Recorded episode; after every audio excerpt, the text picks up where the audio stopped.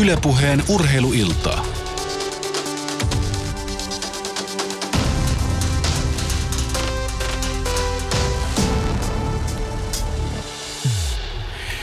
Niin Jere, äh, puhutaan jalkapallosta, mutta yritetään löytää siihen yhtä semmoista tärkeää kulmaa, nimittäin ennen kaikkea sitä valmennuksellista näkökulmaa ja nuorten valmennuksellista näkökulmaa.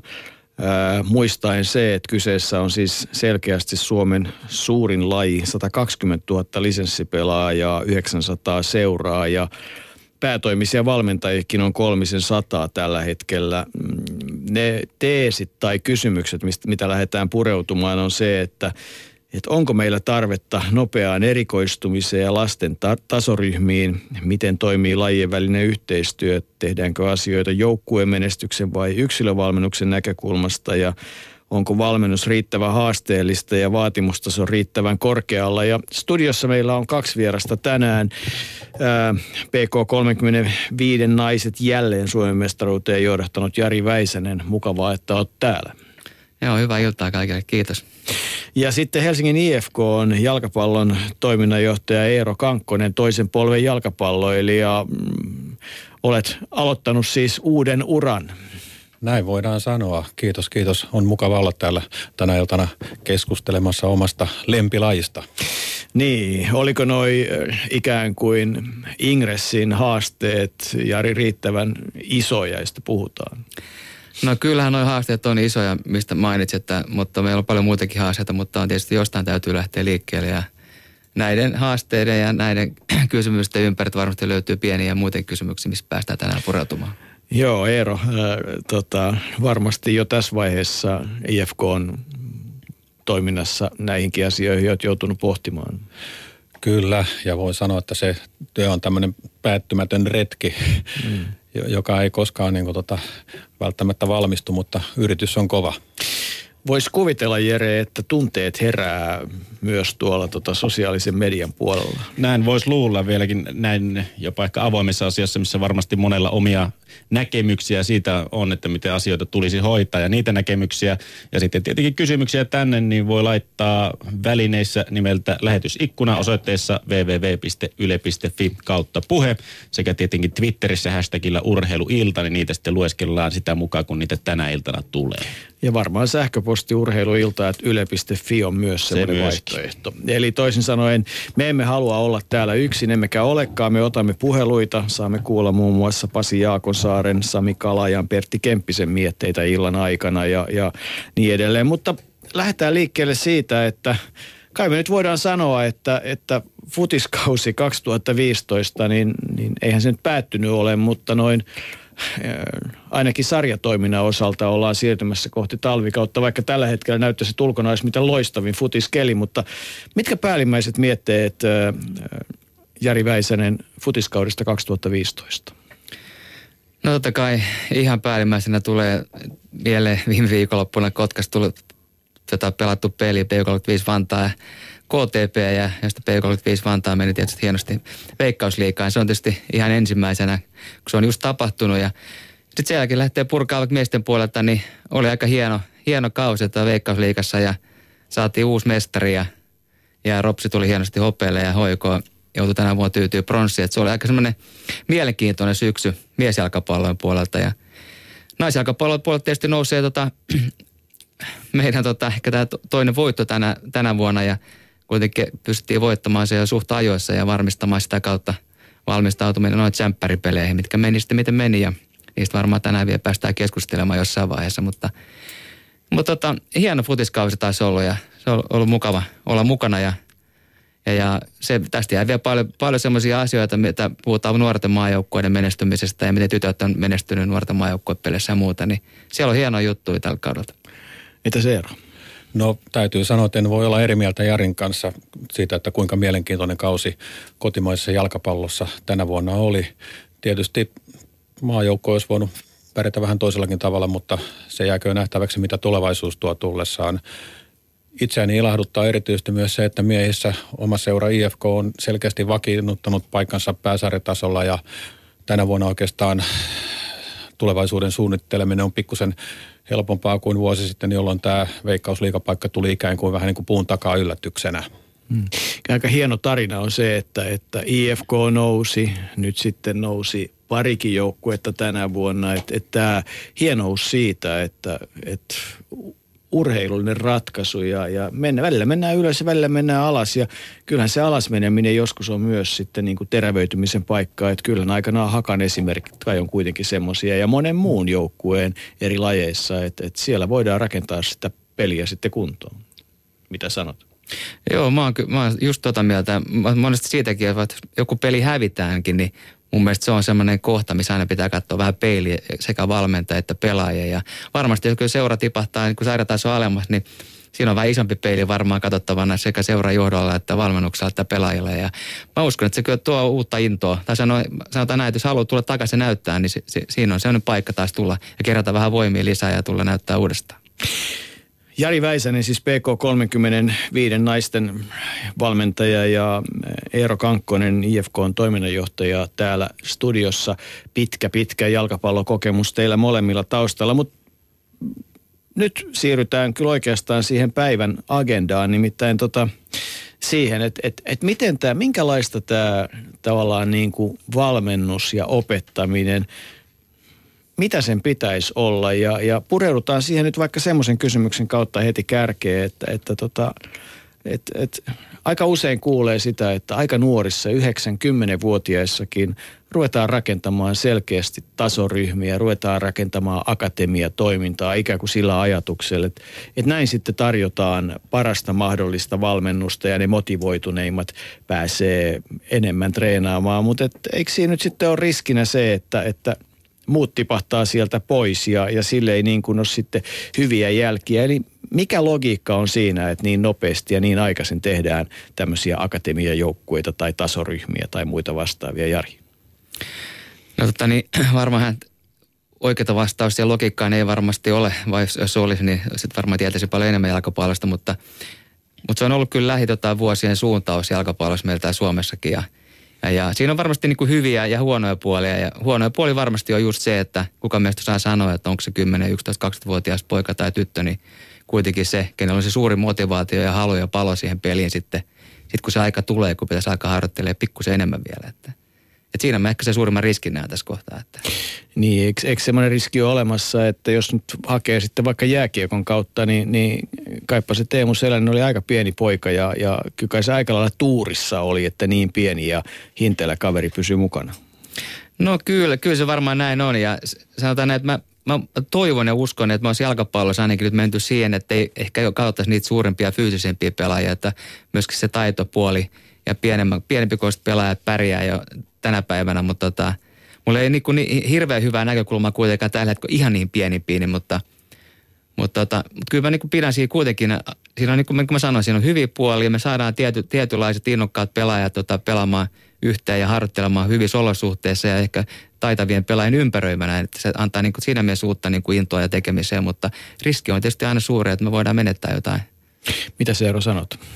Joo, kyllä se on suuri sääli, että niitä tota, potentiaalisia yksilöitä lopettaa harrastuksen ihan, ihan liian aikaisessa vaiheessa ja syitä on tietysti monia, että miten tämä tämmöinen akatemia-ajattelu vaikuttaa siihen, sitä on vaikea sanoa, niin kuin Jarki tuossa totesi.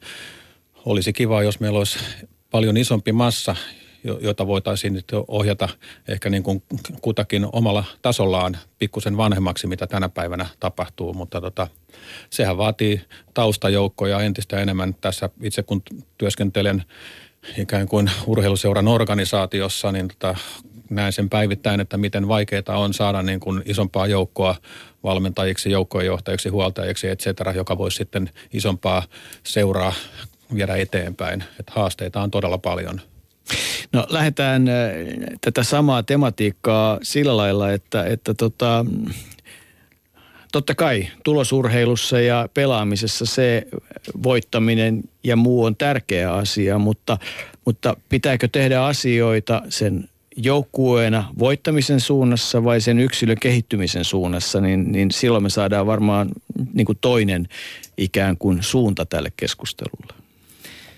Joo, kyllä niin, varsinkin tota, niin Suomessa ollaan puhuttu nyt varmaan vuosi, kaksi tai ehkä enemmänkin nimenomaan, että kuinka paljon meidän pitäisi yksilöitä huomioida ja lähteä miettimään sen yksilövalmennuksen kautta. Ja, ja monesti mä oon pohtinutkin, onko se yksilövalmennusta vai yksilön, valment, yksilön valmentamista osana joukkuetta, että, että kuitenkin niin kuin yksilön valmentaminen, sehän on kuitenkin nähdään, että se ilman yksilön kehittämistä ja joukkueen kehittäminen on vaikeaa ja kyllä me niin silleen lähtee siitä, siitä, siitä lähtökohdasta kuitenkin, että ne pelaajat on kuitenkin se juttu, miksi me siellä ollaan tekemässä sitä ja mitä taitavimpia pelaajia niin saadaan, mitä rohkeampia, mitä uskalempia pelaajia ne uskaltaa olla siellä kentällä. Ja sitä kautta se myöskin se joukkueen niin kuin pelaaminen kehittyy myöskin siinä suuntaan, että me ei tarvitse oikoasioita. Onko joukkue oivallinen väline yksilön kehittämiseen ja sitä, vai, sitä myöten se, ne yksilöt muodostaa hyvän joukkueen? No joo, jalkapallossa varsinkin näin päin kyllä täytyy, kyllä mä, kyllä mä lähtisin näin katsomaan sitä asiaa niin kuin sanoit. Että. Eero, tota, se on aika, aika raju tilanne, että, että kun, kun niin kuin hirveän aikaisessa vaiheessa ikään kuin ainoa motivaatio on se, että nyt meidän, tota, meidän joukkueen pitää voittaa tämä peli ja, ja sitten oijotaan ja, ja tehdään ratkaisuja sen eteen, että, että pelataan yksinkertaisesti ja, ja tota, pyritään hakemaan sitä ja unohdetaan se haastava, haastava yksilön kehittäminen. Mitä, mitä sanot? No joo, tietysti se on näin ja se on harmillista, koska tämä voi sitten johtaa pahimmillaan siihen, että todella kehityskelpoisia pelaajia, tyttöjä sekä poikia sitten siirtyy lajin parista johonkin muualle näiden paineiden takia. Et mikä se oikea tie onkaan, niin sitä on erittäin vaikea mennä sanomaan, mutta niin kuin Jari tuossa totesi, että yksilön taidot pitää kuitenkin pitää mielessä koko ajan, oli sitten joukkue millainen ja minkä kokoinen tahansa – ja mikä sitten vie sitä asiaa kokonaisuudessaan parhaiten eteenpäin, niin siinä on kova pähkinä puurtavaksi myös menestyneille valmentajille, vai mitä Jari? Joo, kyllä mä, kyllä mä se on just niin kuin Eero sanoi, mutta kyllä mä niin mietin silleen, että jos mä ajatellaan niin kuin me ollaan paljon puhuttu yksilöön ja joukkueen niin kehittämisestä, niin että kyllä mä nyt joukkue on silloin loistavimmillaan, jos on, siellä on paljon hyviä yksilöitä ja ne, ja ne piiskaa toisiinsa eteenpäin ja mä sanon, että silloin joukkue on niin kuin päässyt semmoiselle tasolle, että – se rupeaa tuntua joukkueelta. Mm. Eero. Joo, sitten itse on ehkä vähän kauempana tästä huippujoukkueen valmentamisesta verrattuna Jariin, mutta yksi kysymys, mikä tulee omaan mieleen on se, että millainen tämmöinen, niin tai miten tämmöinen roolitusajatus kehittyy missäkin ikäluokassa, että jos ajatellaan, miten saadaan toimiva joukkue kasaan, niin siellä varmaan erilaiset roolit pitää hyvin niin kuin – niiden pitää sopia yhteen hyvin ja täydentää toisiaan. Että on sanotaan niin kuin puolustuksen kova, kova raataja, joka potkee kaikkea liikkuvaa ja pitää huolta siitä, että tota, viholliset ei tule liian lähelle maalia ja toiset taas rakentaa ja kehittää sitä pelillistä puolta eteenpäin. Et varmaan siinä niin kuin joukkueen johtajalla kautta valmentajalla on se niin kuin iso, iso tehtävä, että saa näitä eri roolisia erityyppisiä pelaajia muodostamaan sen toimivan joukkuekokonaisuuden. Otetaan vielä lisää elementtejä tähän keskusteluun, joka pikkuhiljaa rupeaa vellomaan, on se, että, että ää, pelitapa. Ää, eikö meidän pitäisi pelaajille asettaa siellä harjoitustilanteessa aika kova haaste ja myös pelitilanteessa aika kova haaste. Niin, että, että määritellään, mitä peliä me halutaan pelata, minkälaista peliä me halutaan pelata niin, että se on vaativaa ja uskalletaan, uskalletaan lähteä kokeilemaan sitä peliä silläkin riskillä, että, että pikkusen omissa joskus ropisee, mutta että uskalletaan pitää palloa, uskalletaan tehdä ratkaisuja kentällä, uskalletaan ehkä ottaa jonkun verran vapauksia, mutta ennen kaikkea se, että, että asetetaan tavoite siinä pelitavassa niin korkealle, että, että, tota, että siitä sitten syntyy jotakin sun syntyäkseen. Saatko ollenkaan Jari kiinni siitä, mitä sanoin? Joo, kyllä, kyllä tota, sain kiinni. Tuossa oli paljon tuttuja elementtejä, mitä, mitä me ollaan valmennuksi yritetty tota pari vuoden aikana viemään eteenpäin. Että kyllä niin kuin se, että meidän pitää, niin kuin sanoin, niin joskus jopa silläkin uhalla, että ropisee omissa, niin ottaa se pieni riski ja lähteä pelaamaan rohkeat jalkapalloa, koska – kyllä mä ollaan ainakin meidän pelaajille yritetty sanoa, että jos me ei niin uskalla ottaa niin, niin sanottuja vapauksia, mitä mainitsit tuossa, ja olla rohkeita, niin sitten siinä voi olla, että se kehitys jossain kohtaa vaan niin kuin, se vaan niin loppuu, että tyydytään pelaamaan sillä tasolla, mihin on ehkä päästy ja mikä tuottaa ehkä nopeammin tulosta. Ja, ja se johtaa monesti myöskin aika suoraviivaiseen pelaamiseen. Että. Mm. Joo, tämä on asia, mikä tulee hyvin ilmi esimerkiksi tämmöisessä niin sanotussa niin kuin piha- tai korttelipelaamisessa, että siellä yleensä kaverit voi pelata niin kuin vapautuneesti omien kavereiden kanssa ja yrittää ma, niin kuin mahdottomiakin kikkoja ja temppuja. Välillä ne onnistuu, välillä ei ja siellä ei tarvitse niin pelätä sitä, että epäonnistuminen johtaa johonkin katastrofaaliseen lopputulokseen, mutta tätä kautta uskon, että nämä kaverit sitten myöskin niin kuin tavallaan itse havaitsevat ja sisäistävät sen, että missä niin kuin sillä hetkellä rajat tietyssä niin kuin teknisessä te- tekemisessä ja suorittamisessa ovat. Jos nyt oikein vetäisi yksinkertaiseksi, yksinkertaiseksi tämän asian jalkapalloa, enkä lähde ollenkaan briljeeraamaan, että ymmärtäisin siitä tuon taivaallista, mutta, mutta niin kuin ajatus siitä, että okei, potkastaa pitkä ja perään ja, ja lähdetään sinne ja sitten prässätään niin pahuksesti ylhäältä, mutta ei pyritä niin kuin rakentaa sitä peliä, että lasketaan niin kuin sillä että kyllä sillä lailla yksi maali syntyy, niin, niin tota, onko se niin kuin se toinen ääripää sitä peliä sen sijaan, että uskalletaan pitää palloa, uskalletaan rakentaa sitä peliä, onko nämä niin kuin jotenkin niitä ääripäitä? No noin ääripäitä, mutta tuosta löytyy myöskin välistä on joukkueita, mitkä on todella taitavia ja yksilöt todella maailman huippuja pelaa juuri tuolla tavalla niin kuin sanoit, että laitetaan tota pallon nopeasti ylös ja kova prässi ja, hmm. ja sen jälkeen tota, mahdollisesti ristetään pallo ylhäällä ja lähdetään pallo pussiin. No ainahan kannattaa tietysti ristää pallo ylhäällä, jos jalat riittää ja, ja niin edelleen, mutta mä tarkoitan lähinnä sitä, että, että se, että niin kuin ollaan laadittu joku semmoinen pelitapa, mitä lähdetään noudattamaan. Mä haluan kohta kysyä, että mitä se tarkoittaa esimerkiksi teidän naisten joukkueessa. Mitä te lähdette hakemaan askel askelta, mutta Jere, keskustelu haluaa muita mukaan. Kyllä vaan, täällä on nimimerkki Töttörö. Otetaan se vaikka ensimmäiseksi tältä lähetysikkunan puolelta, kun puhuttiin näistä äh, jalkapallossa, kun eri paikoille tarvitaan erilaisia lahjakkuuksia ja erilaisia, niin, erilaisia ominaisuuksia pelaajalta, niin täällä kysytäänkin, että tunnistetaanko suomalaisissa juniorijoukkoissa pelaajien vahvuudet tarvittavan hyvin, tarvittavan riittävän niin kuin alkavassa vaiheessa ja rohkaistaanko niitä sitten pelaajia käyttämään noita omia vahvuuksia vai pyritäänkö liikaa laittamaan kaikki saman motin läpi harjoituksellisesti ja lahjallisesti ja katsotaan, että mitä sieltä sitten tulee? No kyllä mä olen sitä mieltä, että, että me ollaan kyllä menty eteenpäin Suomessa varmasti ja meillä on aika paljon saatu myöskin tota, valment, valment, niin valmentaa koulutuksen kautta. Ja minusta tämä meidän suomalainen futiskulttuuri toivottavasti menee siihen suuntaan, että ei jouduta tuohon tohon laariin, mitä äsken siinä kysyit. Koska tota, niin, kyllä mä tiedän ainakin seuraa, missä pyritään löytämään niitä vahvuuksia ja annetaan pelaajille myöskin niin mahdollisuus käyttää niitä, mutta, mutta varmasti on myöskin joukkoja tämä seuraa, missä toimitaan toisin. Mm. Mitä Se on ihan varmana. No eipä tuohon paljon lisättävää, näin se menee, että eri seurassa toimitaan eri tavalla ja että eri seuroissa on erilainen mahdollisuus saada näitä asioita poimittua esiin. Mm. Yksi sellainen kysymys, mikä tietyllä tavalla sivuaa tätä on sitten se, että, että että jollakin tavalla semmoinen erikoistuminen sitten taas, että kyllä kai se niin on, että, että jos sä oot jalkapalloilija ja kenttäpelaaja, niin kyllähän sun pitäisi jossain vaiheessa elämässä päästä kokeilemaan aika laajasti erityyppisiä paikkoja. Ja olisi kiva pelata ihan siellä alhaalla ja sitten mennä sinne ylös ja, ja tota, tehdä niitä maaleja. Että et kyllä kai niin kuin jalkapallon ymmärtäminen vaatii valmennusvaiheessa aika monipuolista harjoittelua ja pelipaikkojen kokeilua. Ja siihenkin pitäisi olla uskallusta vai pitäisikö?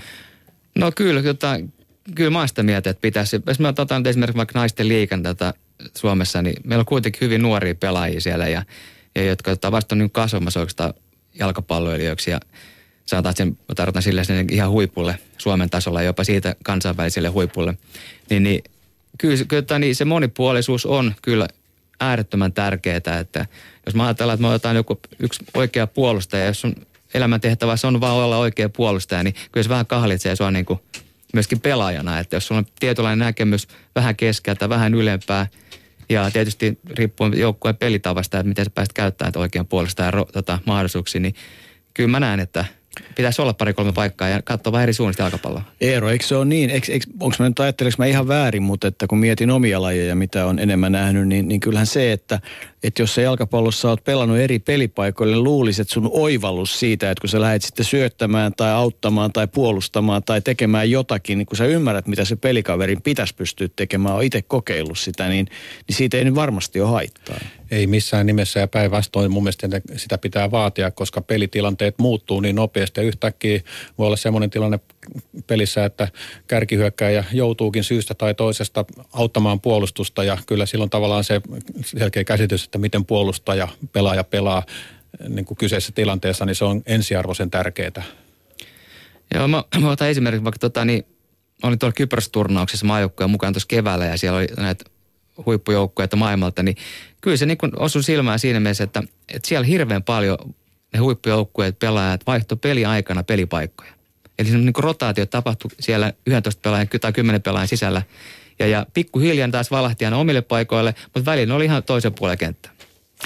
Otetaan keskusteluun mukaan Pasi Jaakonsaari, jonka moni varmasti muistaa aktiivi jalkapalloilijana, mutta varmasti tällä hetkellä Pasi, hyvää iltaa. Valmennus on lähellä sun sydäntä.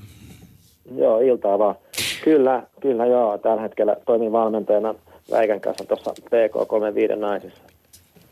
Tota, äh, pakko kysyä sulta nyt ihan kärkeen ihan semmoista asiaa, että tota, harjoitukset ja harjoittelu, jalkapalloharjoittelu. Mä haluan lähteä siitä liikkeelle ja ottaa sen asian esille.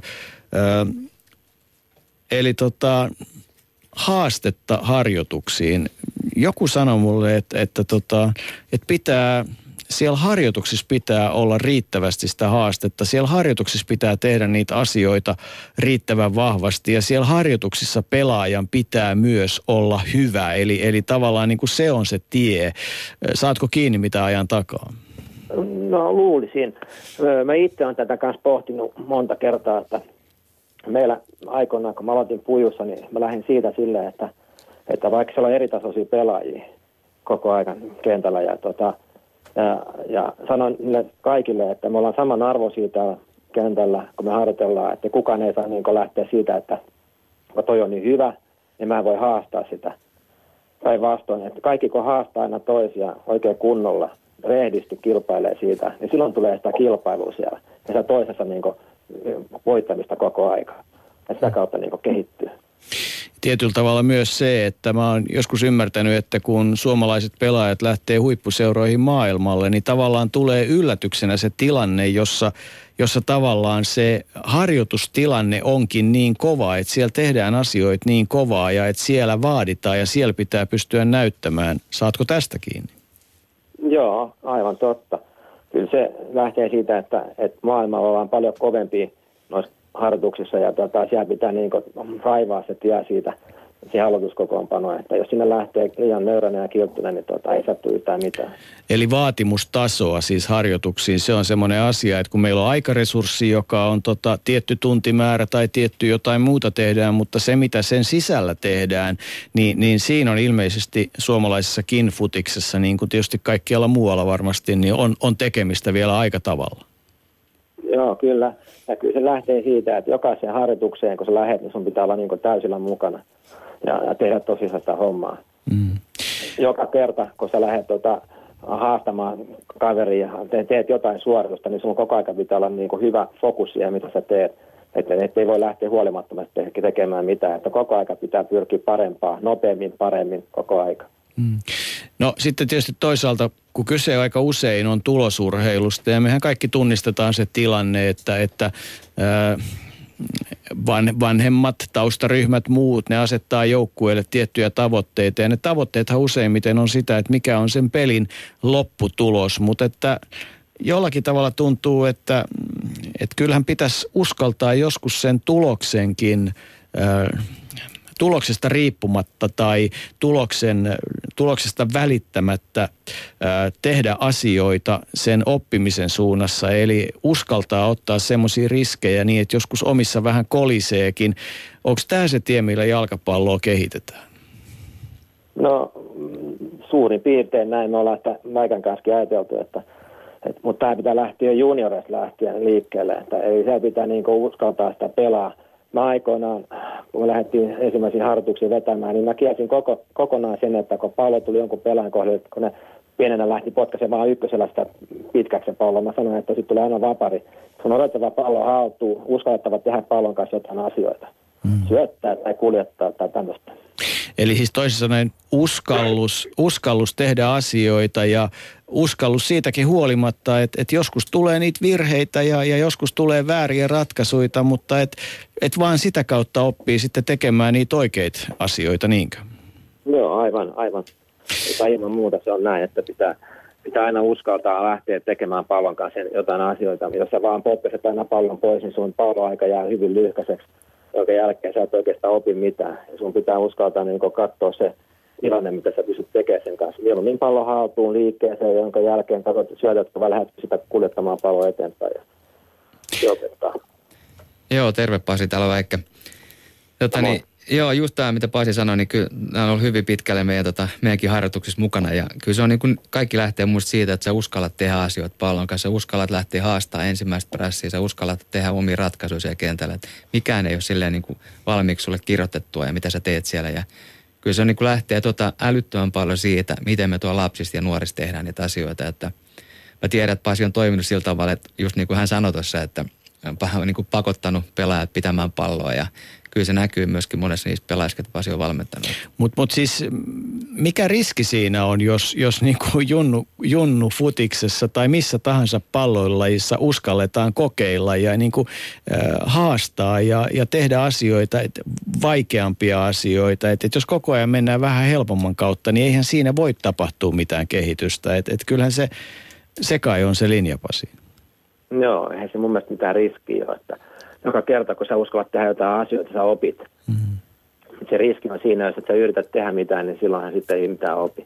Että ri- sun pitää niin olla rohkea siellä ja tota, kannustaa niitä tekemään ja pelaa vahvuuksien kautta koko aika ja, ja tota, uskaltaa tehdä asioita. Että varsinkin nuoret, kun ne lähtee tekemään, niin ne hyvin paljon katsoo sitä, että, mitä, että mä en uskalla tehdä tota ja mä potkaisen vaan pallon nopeasti pois, mutta eihän se johda mihinkään kyllä sun pitää niin kuin uskaltaa tehdä asioita siellä kentällä. Ja varsinkin kun lähdettiin juniorista pelaamaan, niin siellä on toiset on paljon parempia kuin toiset.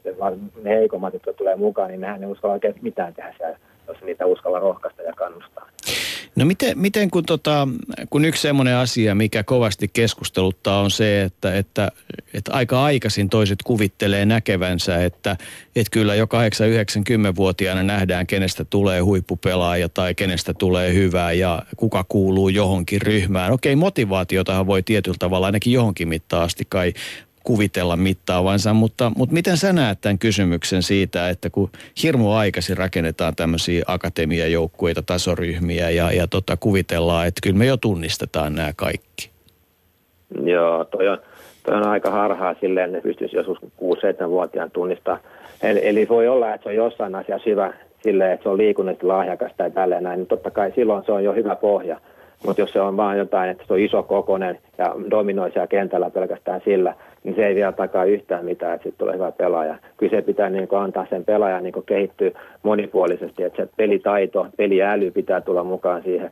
Totta kai fyysinen, mitä nopeampi pelaaja, mitä tota, ää, parempi kuntoinen sä oot ja urheilullisempi sä oot, niin se on aina plussaa, mutta tota, ei niin pienenä vielä voi sanoa, että, että, että sitten tulisi kerran. Se kehitys on vaan niin paljon vajaa vielä, että, että kyllä ne vaatii siihen tulla se murrosikä, ennen kuin ne kaikki niin kuin sitten kasvu ja kaikki tulee mukaan siihen loppuun, niin tota, sitten näkee vasta. No kun sä oot nähnyt suomalaista suippufutista niin kuin ihan huipulle saakka ja paljon, niin tota, onko sulla esimerkkejä semmoisesta niin sanotusta late bloomerista, eli, tai niin kuin myöhään kehittyneestä pelaajasta, josta kukaan ei junnuna uskos mitään, mutta joka sitten on raivannut tiensä varsin pitkälle. Onko tämmöisiä esimerkkejä? Jos et halua sanoa nimiä, älä sano, mutta onko niitä?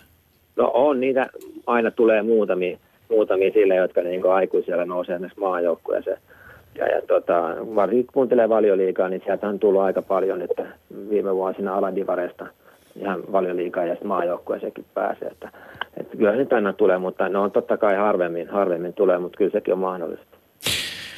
No mikä, niin kuin, mikä sulla päällimmäisenä, kun puhutaan nyt suomalaisesta valmennuksesta nimenomaan opettamisesta, juniorivalmennuksesta, pelaajien kehittämisestä, niin, niin, niin mikä on se asia, mikä, mikä tulee mieleen ja Väykkä saako, mitä, no. mikä, mikä niin kuin erityisesti on se asia, mikä ajatuksessasi pyörii? No mulla on se, semmoinen, nyt kun mä, tuota, mä lähdin vetämään niitä kymmenvuotiaita tyttöjä silloin aikoinaan ja, ja tuota, mulla oli selkeä näkemys, mitä mä haluan, niin se niin se, niitä, niitä pelaajilta, minkä, näköistä peli pitäisi olla sitten ja mitä ne tekee. Kyllä se, kyllä se niin kulminoutuu siihen, että, että sun pitää olla hyvä syöttö. Ensimmäinen koskus haltuunotto, se tulee siinä yhdessä. Sitten hyvä kuljetus ja hyvä laukaus. Ja näin, nämä on sellaisia asioita, että niin, näihin keskittyy erilaisilla jutuilla tota, harjoituksissa monipuolisesti, niin, tota, niin se, se tuo ty, hyvän tuloksen. Ja, että se, niin kuin, katse ylhäällä pitää pystyä kuljettamaan, pitää pystyä havaita kenttä. Pystyy, silloin kun pystyy havaita kenttä ja kuljettaa palloa, pystyy myös syöttelemään. ja sitten kun on hyvä, hyvä ensimmäinen kosketus, niin pystyy saamaan pallon haltuun.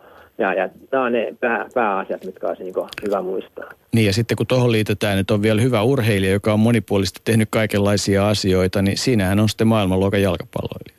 No joo, sitten se, se, se vielä erikseen tämä näin, että, että tämä nykynuoriso, kun ei tee niitä pihaleikkejä, eikä niin kuin me aikoinaan tehtiin, niin niitä pitää sitten periaatteessa niin vielä kouluttaa urheilijoiksi sitten enemmän kuin aikaisemmin, että, että saa sen fyysisen jutun mukaan siihen, että, että monesti se on monella pelaajalla, tota, joka aloittaa, niin aika, aika semmoinen vajavainen.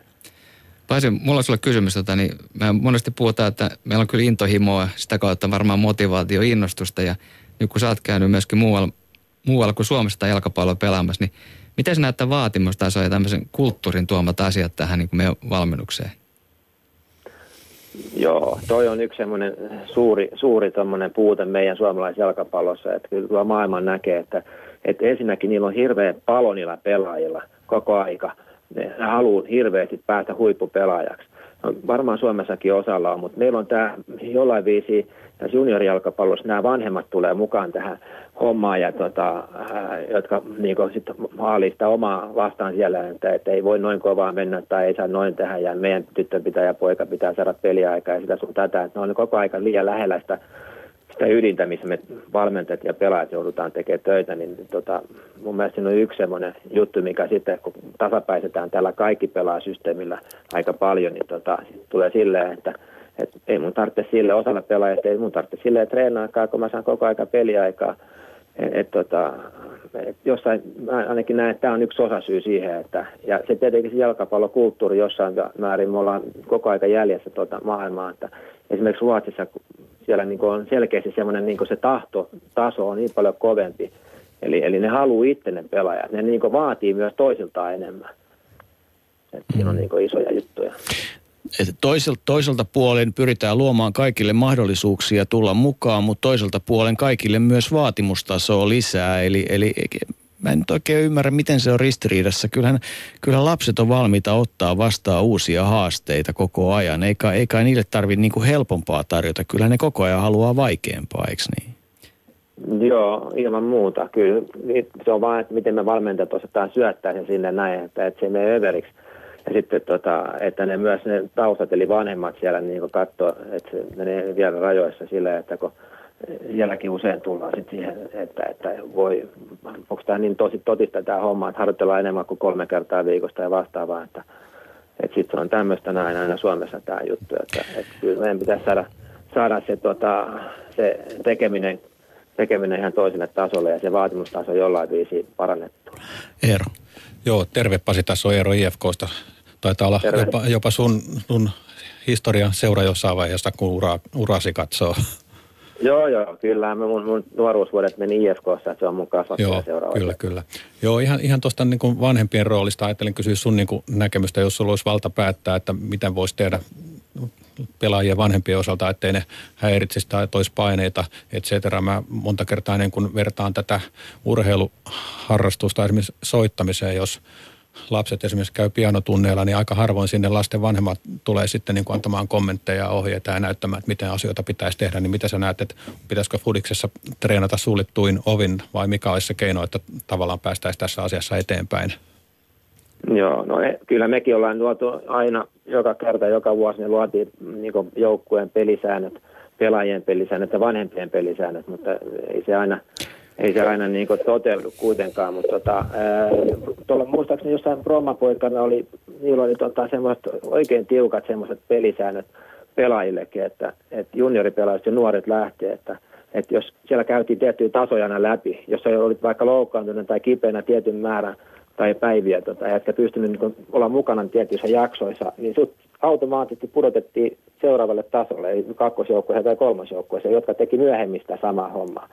Eli, eli, eli se oli koko ajan sellainen vaatimustaso jo niin joukkueen säännöissä sille, että siellä tietyt asiat piti tehdä ja suorittaa Mm. Ja sitten vasta tuota, pääsi eteenpäin. Mutta missä vaiheessa tämä on? Tuskin kuitenkaan 7, 8, 9-vuotiailla. Joo, no se onkin vaikeampi, vaikeampi kysymys sitten, että missä iässä mun mielestä tota, vielä, vielä alle 10-vuotiailla pitää olla aika semmoista leikinomaista semmoista niin kuin, sanotaan näin hauskaa se homma ja tota, liika semmoinen kilpailullisuus tai tämmöinen näin, että alettaisiin suunnittelemaan jotain vakavampaa, niin, niin se ei välttämättä siinä vielä ole. Se pitää Oh. Otetaan, otetaan Jere mukaan tähän.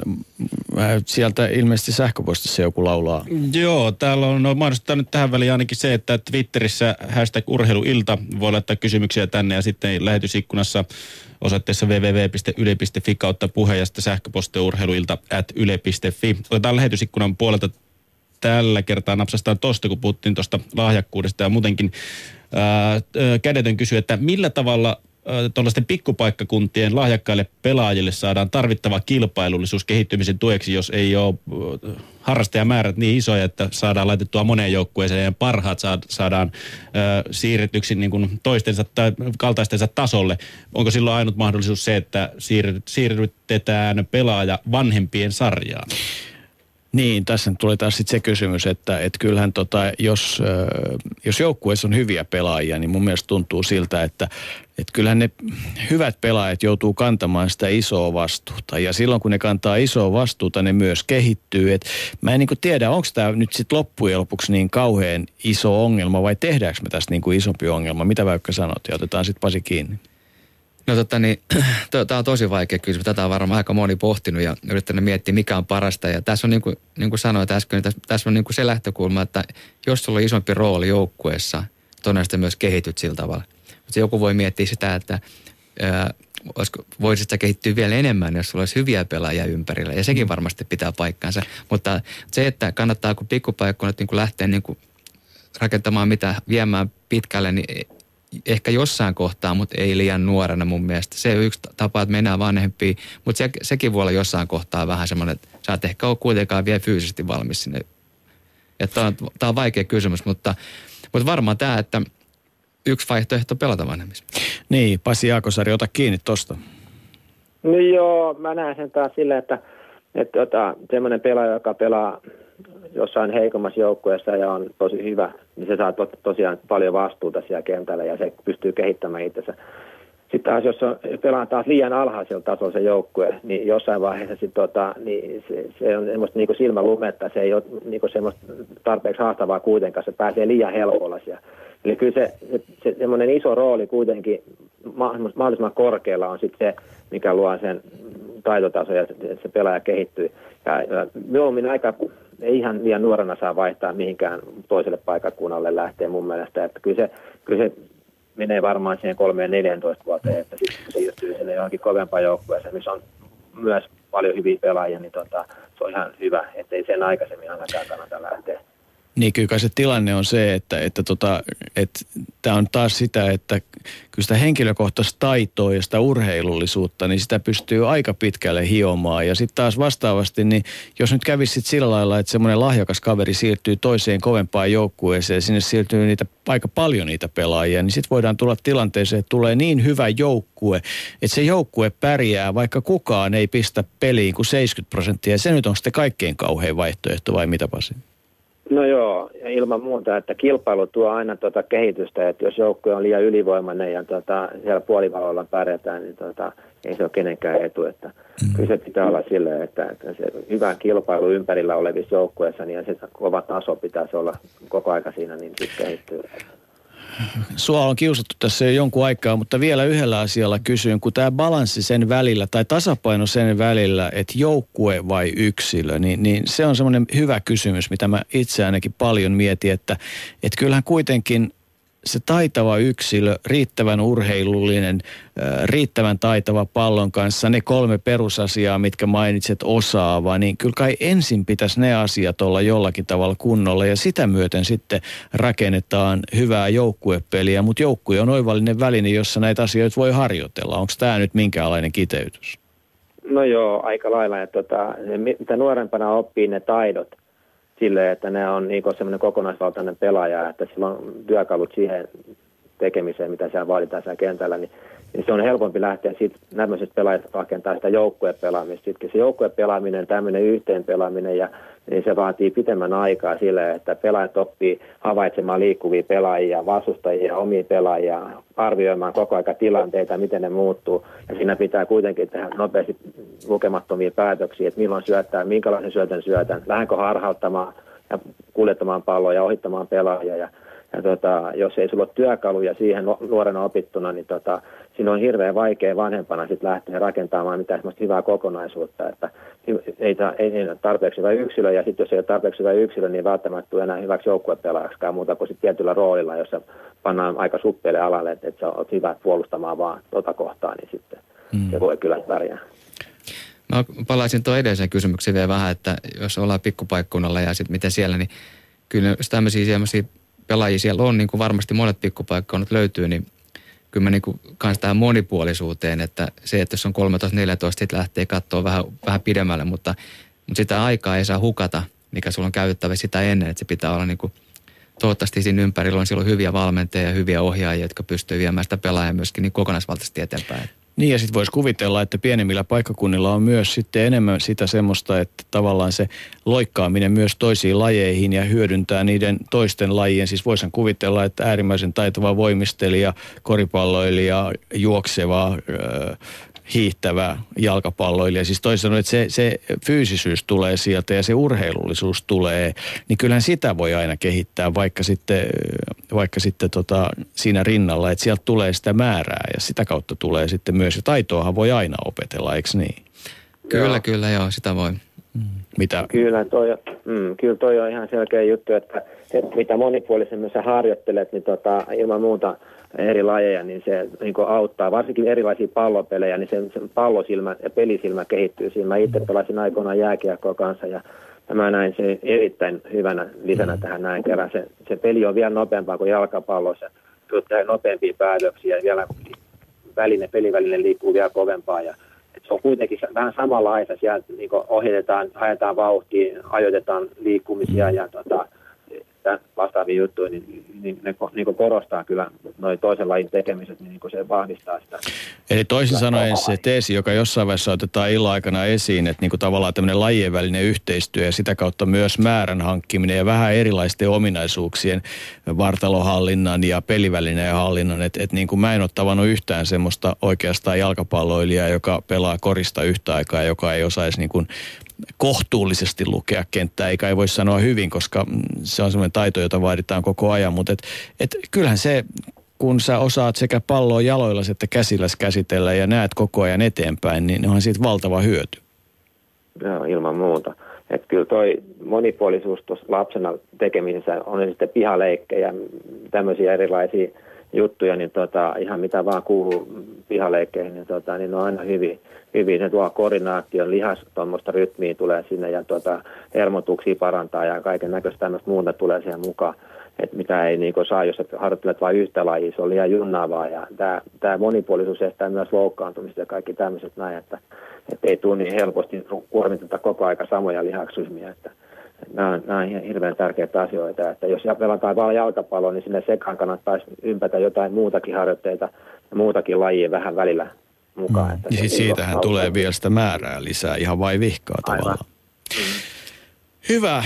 Pasi Jaakonsaari, hei kiitos kun olet ollut mukana. Me otetaan seuraavia puheluita ja, ja lavennetaan keskustelua ja katsotaan minkälainen, minkälainen sekametelisoppa me saadaan tästä aikaa, mutta, mutta ajatuksia kuitenkin erilaisista jalkapallovalmennuksesta. Kiitos kun olit mukana. Kiitos. Ylepuheen urheiluiltaa. Tulee koko ajan oikeastaan enemmän kysymyksiä kuin tulee vastauksia. Eli, eli kyllähän tämä niin kuin, ei tämä nyt ihan pieni aihe ole, mutta että täällä on tiettyjä semmoisia elementtejä. Se nyt on kai tullut selväksi joka tapauksessa, että vaatimustaso ja sitten se, että pitää olla sitä uskallusta ja rohkeutta, niin kuin, että ei lähdetä helpoimman kautta, vaan, vaan uskalletaan sitä peliä lähteä oppimaan heti alusta alkaen, sitä oikeanlaista pelitapaa, pallonhallintaa ja muuta. Joo, ja kyllä tuo vaatimustaso, se on niin kuin, jota toi Pasikin tuosta toi esille, niin kyllä me, kyllä me varmaan Suomessa osattaisiin vaatia, mutta meillä on vähän semmoinen, että meidän pitäisi niin ehkä yhteen sopia ne pelisäännöt, että mitä se vaatiminen on ja että mm. ei se tule kenellekään yllätyksenä, ja ei vanhemmille, ei pelaajille eikä mm. myöskään valmentajille.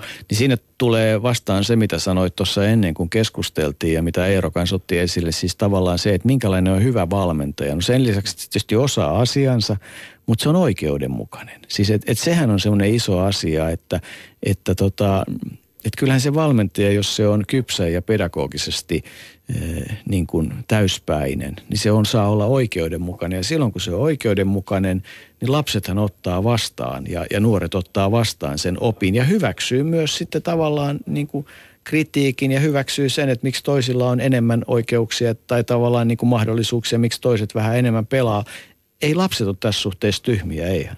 No ei varmastikaan, mutta tota, mutta tota, niin, tämä, me sanotaan sitä kulttuuria, mikä meillä on vielä käymättä ja oppimatta. Että kun me, kun me päästään näissä asioissa eteenpäin, niin me ollaan varmasti urheilukansanakin vielä kovempi. Ja otetaan taas seuraavaa keskusteluun Sami Kala ja oikein hyvää iltaa ilmeisesti Jyväskylän suuntaan. Kiitoksia, hyvää iltaa. Jyväskylän kulmilla ollaan kyllä. Mm. No sulla on aika monipuolinen tausta sekä urheiluun että kasvattamiseen, opettamiseen, että tällä hetkellä tietysti kilpa- ja huippurheilun tutkimuskeskuksen johtajana. No se nyt ei ihan suoranaisesti ihan täysin heti korreloi tota tähän, tähän tota lasten ja nuorten valmennukseen, mutta, mutta niin kuin en tiedä, oletko kuunnellut lähetystä tähän mennessä yhtään vai tota, tuletko suoraan muista tehtävistä? En ole valitettavasti kuunnellut lähetystä. Tulen suoraan Honsun B-junioreiden koripalloilijoiden punttisaliharjoituksesta, että lasten ja nuorten asialla kyllä. No me ollaan, me ollaan käyty läpi sitä problematiikkaa, joka tulee oikeastaan asioista, jossa puhutaan siitä, että, että minkälainen minkälainen, tota, minkälainen sen harjoittelukulttuurin pitäisi olla, että pitäisikö uskaltaa ottaa niin kuin tavallaan semmoisia haasteita, että sen yksilön kehityksen näkökulmasta, että, että se pelitapa olisi riittävän rohkea ja että uskalletaan pitää palloa, uskalletaan viedä eteenpäin.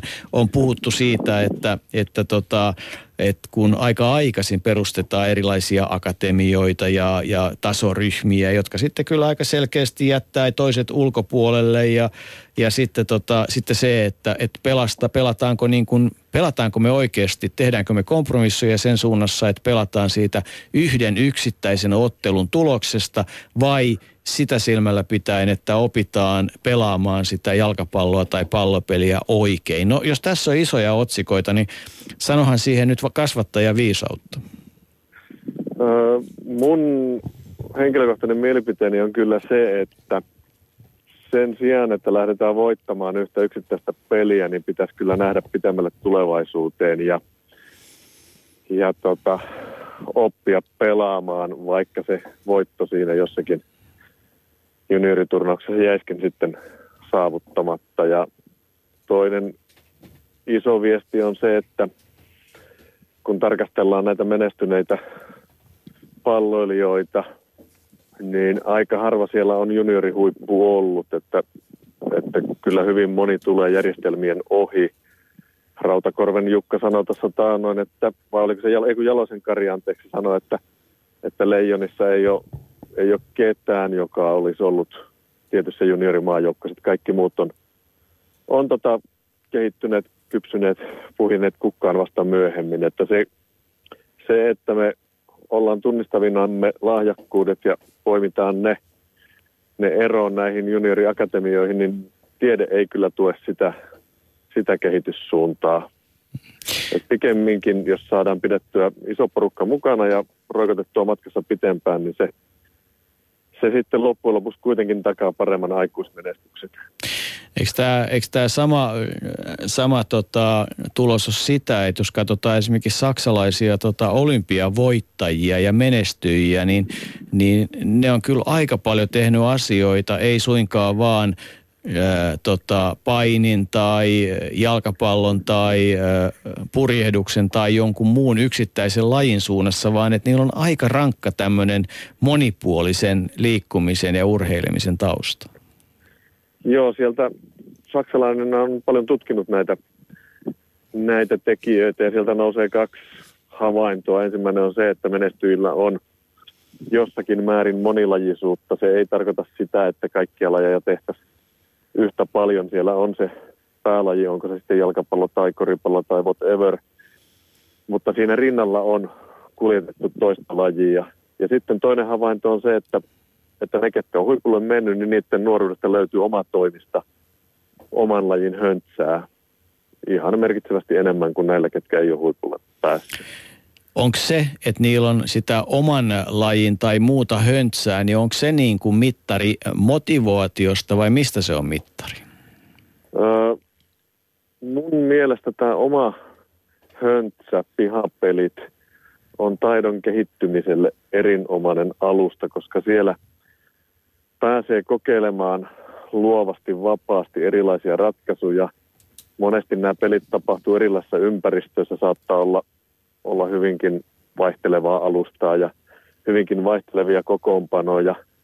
Kun helposti tämmöisissä liian pitkälle organisoidussa toiminnassa, niin meillä on vakiomäärä vasenjalkaisia ja vakiomäärä oikeajalkaisia ja pelipaikat on paalutettu pitkälle, niin siinä aika nopeasti on sitten ne harhautukset käytetty ja toisaalta opittu, mitä toinen tekee, että luovuus jää hyvin, hyvin marginaaliseen rooliin. Ja Meillä... toinen on tässä, tässä tota, pihapeleissä, että niin kuin Jarkko Finni sanoi osuvasti, että pihapeleissä ei ole tullut yhtään rasitusvammaa, niin siinä se kuormittuminen on monipuolisempaa ja, ja pelaaja itse pystyy säätelemään sitä omaa, omaa kuormittumistaan.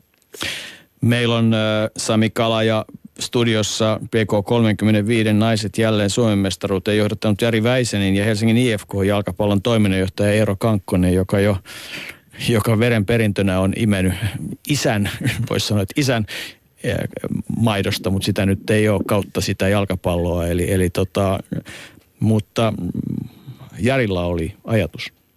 No ei, mä kyllä aika pitkällä on samaa mieltä, mitä tuolta äsken kaveri kertoi, että kyllä se niin noin se menee. Ja tämä on niin kuin harmi, että jos katsoo nyt tuonne pihoille tällä hetkellä, niin ei siellä kyllä hirveästi lapsia leikkimässä näy. Että, että siinä meillä olisikin porkkana purtavaksi, miten me saataisiin taas lapset tuonne pihoille tekemään näitä asioita.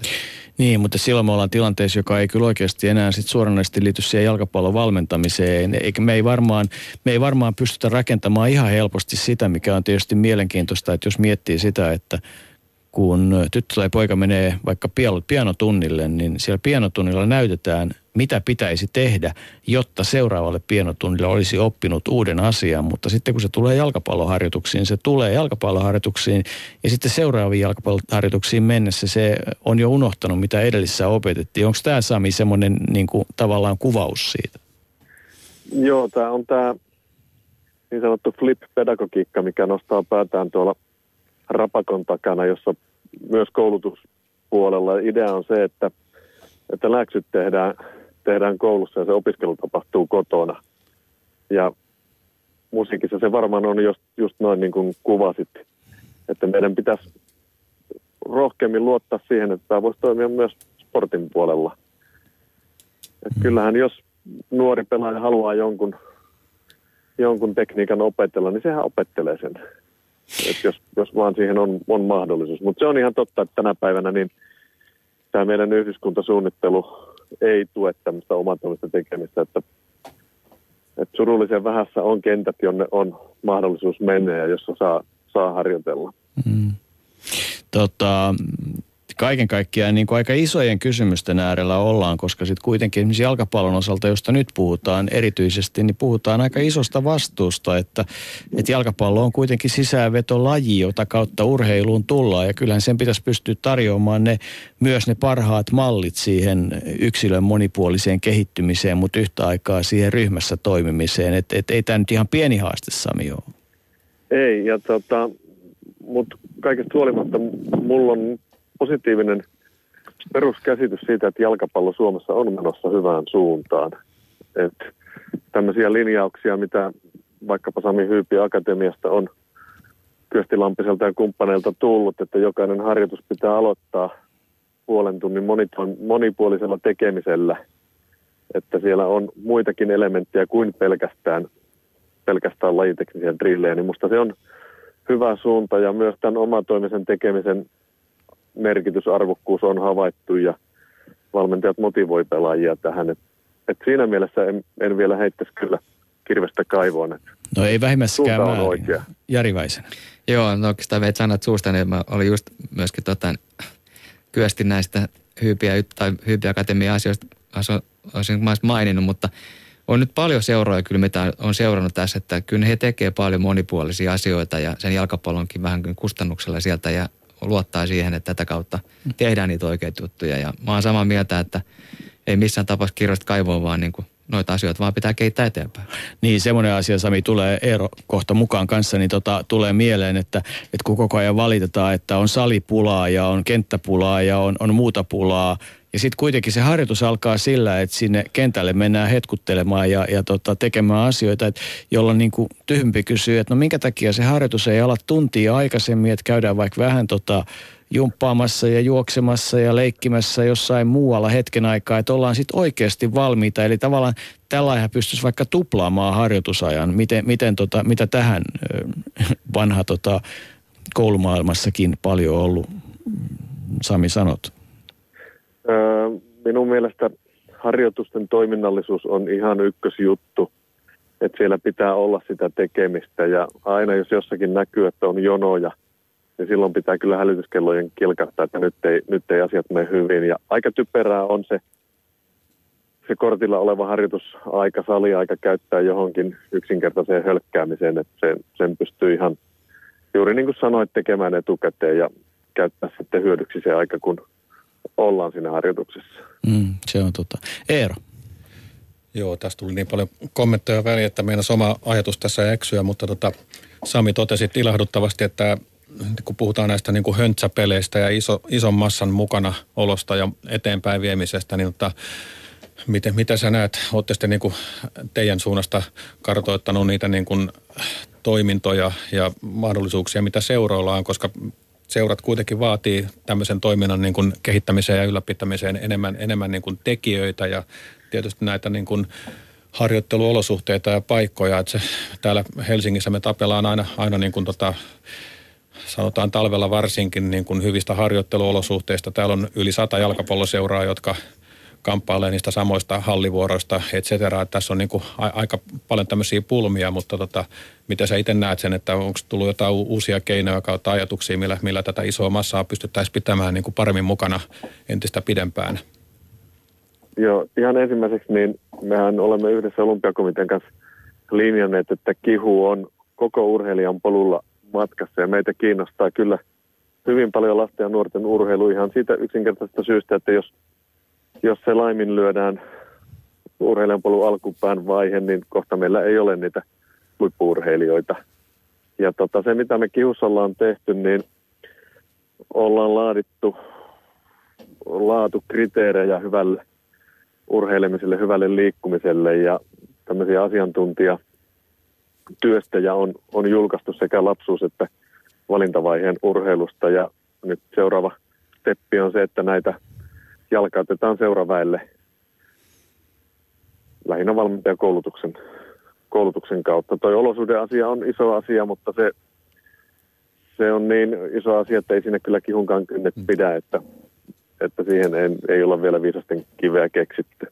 Ammattivalmentajien määrän kasvattaminen on yksi yksi tavoite, että mitä enemmän meillä on ammattivalmentajia, mitä parempia valmentajia meillä on, on lasten ja nuorten parissa, niin sen, sen parempia kyllä tämä koko homma elää ja kuolee niiden seurojen elinvoimaisuuden myötä, että suomalainen urheilu rakentuu vahvalle seuratoiminnalle ja kyllä seurasta on huoli pidettävä. Ja tota, kyllähän meillä Suomessa tämä järjestelmä aika byrokraattinen on, että meillä on – on paljon hallintoa ja on paljon päälliköitä ja jos mulla olisi kaikki valta, niin kyllä lähemmäksi yrittäisin viedä ratkaisuja ja resursseja sinne urheilija-valmentajapintaan, että se päivittäinen tekeminen olisi mahdollisimman laadukasta.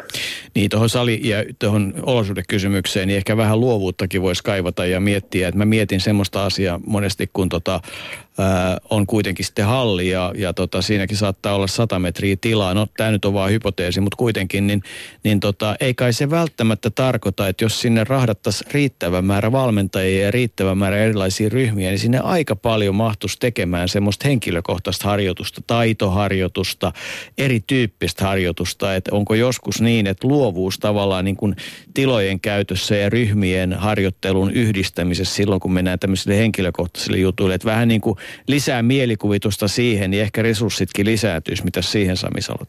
Joo, kyllä siis luovuus on, on ihan äärimmäisen tärkeä voimavara valmentajalle. Silloin aikaisemmassa elämässä, kun mä olin ammatiltani voimisteluvalmentaja ja mulla oli ilo ja kunnia työskennellä yhden maailman kaikkien aikojen menestyneemmän miesten televoimisteluvalmentajan Hans-Dieter Schulzen kanssa, niin siinä oli semmoinen kaveri, että se loisti olosuhteet kyllä ihan sananmukaisesti tyhjästä ja niin luovia nerokkaita ratkaisuja, että oikein harmitti, kun vierestä katsoi, että miksen mä tota keksinyt, mutta, mutta se on ihan totta, että surkuttelemalla ei, ei asiat parane, että joskus voi katsoa vähän peilinkin. Ja ihan kohta päästämme sut, päästetään sut Sami muihin hommiin, mutta Jari vielä jatkaa. Joo, mä sanon tuohon päivittäisen tekemiseen, se on just niin kuin sanoit, ja musta se on niin kuin yhteistyöllä ja sillä tämä homma niin kuin saadaan eteenpäin, koska mitä mä oon katsonut ainakin tuon Myyrmäen jalkapallohallissa, niin pääsääntöisesti siellä pystytään niin kuin joukkueet, seurat sopimaan, että me voidaan tulla vaikka teidän vuorolle vähän alussa, voidaan tehdä niitä asioita, mitä me ei kannata ehkä sinne pallokentälle viedä ja niin edelleen. Ja mun mielestä se on nyt vaan niin kuin yhteistyötä ja, ja myöskin antaa se rauha sitten niin kuin sille, joka harjoittelee siellä. Ja kun tämä saadaan hoidettua, niin se auttaa varmaan paljon. Hyvä. Sami, kiitoksia tässä vaiheessa taas mukanaolosta. Jatketaan pohdintaa ja otetaan kohta yhteys Pertti Kemppiseen ja saadaan tota, ää, uutta näkökulmaa asiaan. Kiitos Sami ja kaikkea hyvää Jyväskylään ja kiitos. Ja, ja oikein hyvää jatkaa sinne päin. Kiva. Ylepuheen urheiluiltaa.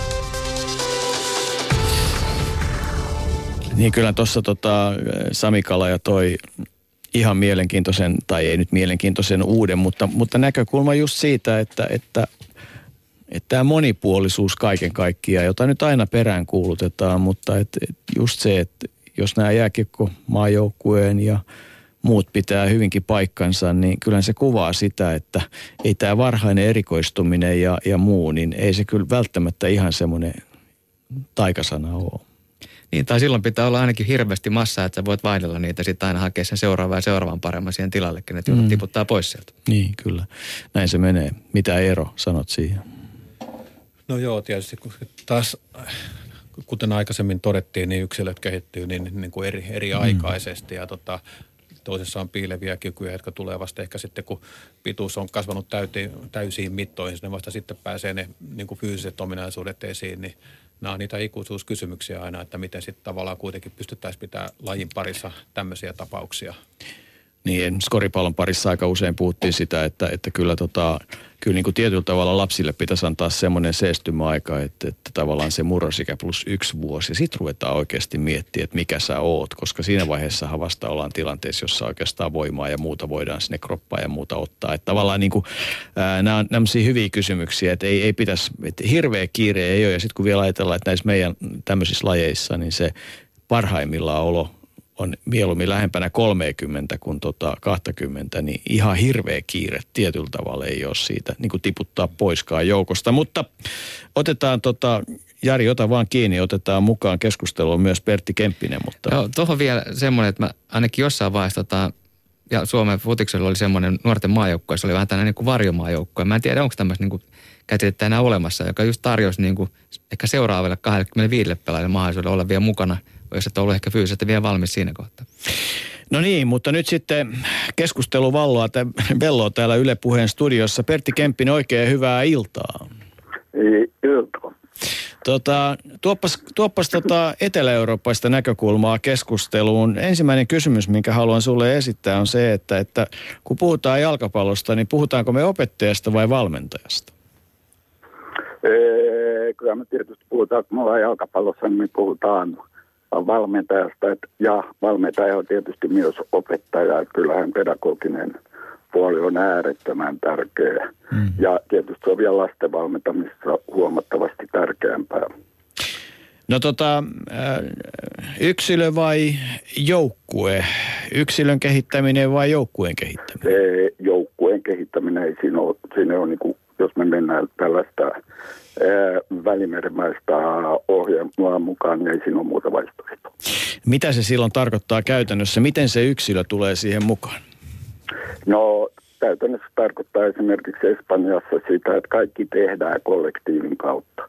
Kollektiivi alistaa yksilön. Ja silloin kun Espanjassa harjoitellaan joukkueessa, siis pienestä pitäen, niin harjoitellaan vain joukkuetta. Se muu harjoittelu tapahtuu sitten siellä muualla. Ja tietysti tässä oikeastaan kun kuuntelin tänä illalla tätä ohjelmaa, niin äh, siinä olikin se ero, että Suomessa ajatellaan aika paljon jalkapalloa niin kuin yksilökeskeisesti, eikä ajatella niin kuin kollektiivisen, kollektiivisesti. Eli Espanjassa, kun lapsi tulee jalkapalloseuraa, niin ensimmäinen vaihtoehto on se, että pitää syöttää. Eli ensimmäisen kerran, kun minä olin Espanjassa, nyt viime vuonna olen käynyt tietysti lukemattomia kertoi sitä ennen, mutta nyt kun oli vuoden, niin siellä yksi brittipoika seilas, siis aivan pieni lapsi seilas koko kentän läpi ja teki maalin, niin valmentaja piti hyvän pitkän puheen ja antoi niin ymmärtää, että joukkueella heti jos on tilaisuus syöttää, niin pitää syöttää. Eli tämä ongelma niin kuin näkyy Suomessa esimerkiksi eilen, kun olin tuolla Tammisaaren suunnassa valmentamassa, niin siellä tällaisia poikia, jotka pelaa siis pääkaupunkiseudun ihan näissä parhaissa akatemia joukkueissa, niin heidän on vaikea ymmärtää sitä, että kun he saivat pallon, he lähti kuljettamaan. Mutta se on niin kuin, silloin kun me puhutaan tällaista kollektiivisesta joukkuepelistä, niin se syöttö on aina ensimmäinen vaihtoehto ja se pallon liike niin kuin tämän pallon hallinnan ää, kautta. Et se, on, se on suuri ero. No terve Pertti täällä Väikkä. Jotta niin, tuohon, joo, ihan, ihan mielenkiintoisia tota, asioita sanat ja, ja näin se varmasti toisaalta niin kuin onkin, enkä mä yhtään lähde sitä niin kieltämään, mutta mä mietin, että meidän pelureita täällä Suomessa, niin, niin, niin jostain espanjalaista sille kumpuaa se taito kuitenkin, ja he pystyy niin yksilöinä haastamaan ensimmäisen prässin ja ehkä sen jälkeen vasta syöttämään. Että ei se välttämättä syöttäminen, niin kun mä haen sitä, että, että jossain meidän täytyy se rohkeus hakea, löytää se syöttöpaikka, ettei vaan syötä pois palloa. Ei, joo, se on eri asia syöttää se yhden kosketuksen syöttää se kahden kosketuksen, mutta se on niin kuin äärettömän suuri filosofinen peruskysymys, että lähdetäänkö me opettaa holistisesti eli kollektiivisesti vai lähdetäänkö me individualistisesti, mutta tuohan mä nyt vastaan sulle niin, että espanjalainen lapsi pelaa koulussa noin kaksi tuntia jalkapalloa, eli kaikki välitunnit pitkän välitunnin ja sitten vielä siestan. Ja sitten siellä kun pelataan tällaisella käsipallon kokoisella kentällä, siis hyvin futsaalin omaisesti, niin kyllä se tekniikka siinä kehittyy. Mutta se ero on siinä, kun espanjalainen lapsi lähtee pelaamaan, niin se soittaa sinne niin kuin äh, diakon ovikello, siis kaverinsa ovikello ja kysyy, että lähdet sä pelaamaan. Et meillä ei ole niin kuin tällaisia niin kuin hyötyakatemiassa tai muussa niin kuin puhutaan tällaisista oheisharjoituksissa, että Espanjassa aina ajatellaan, että mä otan sen kaverin, mä pelaan, mä pelaan, pelaan, vaikka sitten lähdetään syöttämään. Mutta yle, yleensä se on, että espanjalaiset lapset pelaa. Eli se, se tekniikka haetaan hyvin pitkälti siellä hyvin nopeatempoisissa pienpeleistä. Mutta sitä tehdään määrällisesti valtavan paljon. Otetaan täältä lähetysikkunasta osoitteesta www.yle.fi kautta puheet. Tämä tuli aika alkupuolella, mutta halusin tänne loppupuolelle säästää tämän kysymyksen, että onko oikea tie kehittää niin sanottu kansallinen pelitapa aivan junioreista lähtee ja sitä kautta sitten niin kuin olkoot aamaa joukkue vähän niin kuin Espanja tyyliin? Kyllä on, kyllä on. Että kyllähän, jos me ajatellaan Portugali, Espanja, äh, Hollanti ja tällä hetkellä Saksa, Eh, kyllä, kyllä se on, mutta se on eri asia, miten se lasten kohdalla tehdään. Espanjassahan lasten jalkapallo on huomattavasti lapsiystävällisempää ja se ei ole läheskään niin kilpailukeskeistä. Eli siellä ei pelien tuloksille anneta läheskään näin suurta määrää kuin Suomessa. Toisaalta Espanjassa myös on määritelty se, että espanjalainen joukkue saa harjoitella kahteen, kolme, jopa 14 vuoteen vaan kolme kertaa viikossa. Se on niin kuin liiton pohjalta tehty ja se on cetera. Se on ihan ehdoton kielto, että siinä ei ole seuraava minkälaista niin kuin valinnan mahdollisuutta. Samoin Espanjassa on valtavan selvä se, mistä te tänään puhutte, että se lasten peleissä se voittaminen ei ole niin tärkeää. Eli sen pelin sisältö, se peli itse, sen pelin kunnioittaminen ee, on erittäin tärkeää. Se pelin kunnioittamiseen liittyy se, että pelaajalla on taito Niin, eli toisin sanoen nyt tullaan just siihen, että, että kannustetaan siihen, että alusta alkaen uskalletaan uskalletaan lähteä oppimaan niin vaativaa peliä, että se kerta kaikkiaan, että, että ei, ei niin kuin lähdetä oikomaan siinä asiassa. Se on kai se, mitä, ja, ja mitä me alussa puhuttiin sitä, että, että sen seurauksena sitten yksittäisessä ottelussa tulee tilanteita, jossa pelaaja ottaa pallon, pyrkii syöttämään, tulee harhasyöttö omissa koliseen, niin, niin se, se on selkeästi pahempi asia kuin se, tai se, se on niin kuin hyvä asia verrattuna siihen maaliin, mitä syntyy, kun yrittää tehdä asiaa oikein. Tätäkö haluat sanoa? Joo, näin se on. Ja se ei ole niin kuin, tämä, tämä ei ole niin kuin pelaajan valinta, eikä se ole valmentajan valinta. Se on niin kuin siellä Espanjan kuninkaisen jalkapalloliiton ja näiden alueellisten nomioiden kautta määritelty, että näin pelataan. Sitten me tullaan siihen hankalaan kysymykseen, että kun ajatellaan nyt sitten espanjalaista, portugalilaista, saksalaista tai ranskalaista tai brittiläistä yhteiskuntaa kontra suomalainen yhteiskunta, niin nämä yhteiskunnat on erilaisia. Voidaanko me lähteä hakemaan malleja Espanjasta vai pitääkö meidän kehittää oma suomalainen malli Espanjaan pohjautuen?